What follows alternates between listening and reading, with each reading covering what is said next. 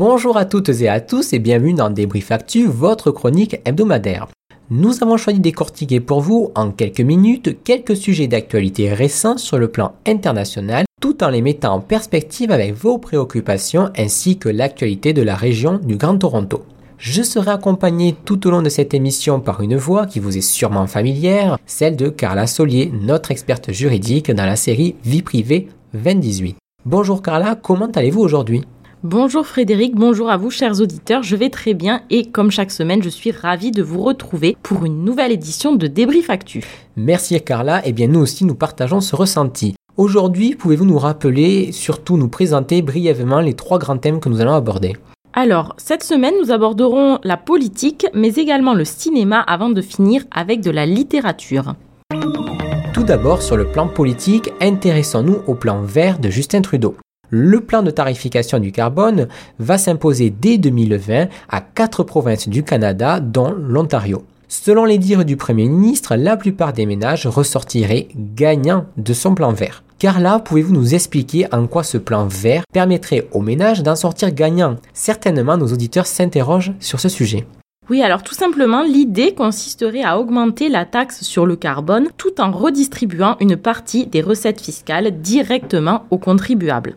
Selon Justin Trudeau, ce plan sera flexible et permettra ainsi de faire changer les comportements de chacun.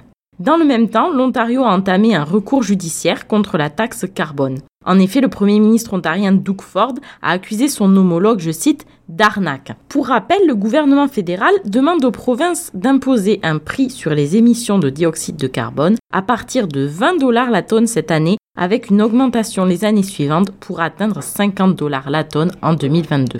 Alors la taxe carbone, elle fait également parler d'elle outre-Atlantique. En effet, en France, le président Emmanuel Macron a déclaré quant à lui que la taxe carbone, à l'origine du mouvement, je vous le rappelle, des Gilets jaunes, n'augmentera plus automatiquement au vu des incertitudes sur les cours mondiaux du pétrole. Dans le même temps, l'idée d'une taxe carbone en Europe revient dans le débat électoral à l'approche des élections européennes en mai prochain.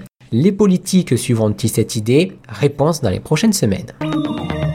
À présent, dans cette seconde partie de notre chronique, nous allons parler cinéma et culture. Toronto, le nouvel Hollywood. Cela n'est pas si utopique si l'on en croit les derniers projets de Netflix. Le 21 février dernier, une scène de la célèbre série La Servante écarlate était tournée devant la mairie de Toronto. Un événement qui n'est pas rare puisque vous avez certainement noté que la ville est un lieu de prédilection pour le tournage de films ou séries à l'instar de Suits, Avocat sur mesure ou encore Survivant désigné. Un phénomène qui n'est pas prêt de s'arrêter puisque le géant américain Netflix a récemment annoncé la création d'un centre de développement cinématographique à Toronto où deux grands espaces seront loués et convertis en studio. Cela représente un projet d'envergure qui pourrait créer plus de 1800 emplois par an, c'est donc une excellente nouvelle pour l'économie de notre région. Enfin, pour cette dernière partie de Débrief Actu, nous allons parler culture et plus précisément littérature. Car là, vous allez parler aujourd'hui d'un sujet qui vous passionne, et je le sais, l'ancienne première dame Michelle Obama. Alors, Michelle Obama, bientôt de passage à Toronto? Oui, alors tout d'abord quelques chiffres. Avez-vous une petite idée du nombre d'exemplaires vendus de son livre intitulé Devenir? Oula, dure question, mais en croire les retombées médiatiques, je dirais un million et demi ou peut-être même deux millions.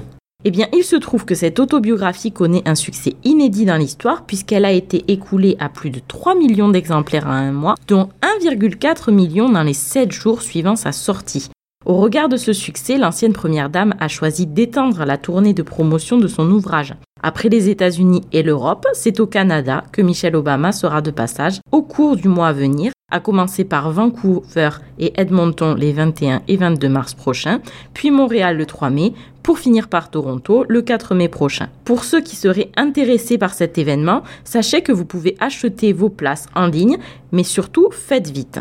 Une tournée mondiale de près de 6 mois donc qui prendra fin à Nashville aux États-Unis le 12 mai prochain. Pour le mot de la fin, qu'avez-vous à répondre au bruit de couloir qui laisse entendre une possible candidature de l'ancienne première dame pour les prochaines présidentielles de novembre 2020 eh bien écoutez Frédéric, si c'est un pourparler, cela serait alors un secret très bien gardé car jusqu'à présent, Michelle Obama a toujours affirmé ne pas vouloir s'engager en politique. Le 28 février dernier, à l'occasion de sa tournée au Texas, ses fans n'ont pas manqué de l'interroger sur son éventuelle candidature pour 2020. L'ancienne première dame a alors affirmé ne pas vouloir retourner à la Maison Blanche de sitôt, le couple souhaitant désormais aider les générations futures à s'épanouir. Affaire à suivre donc, nous ne manquerons pas de revenir vers vous Carla dans les prochains débriefs actu. Votre débrief actu touche à sa fin, nous vous remercions de nous avoir suivis, merci de votre fidélité hebdomadaire, merci Carla, on se retrouve la semaine prochaine pour un nouveau numéro de débrief actu, votre œil sur l'actualité locale et internationale. Bonne semaine à tous et restez avec nous sur Choc FM 105.1.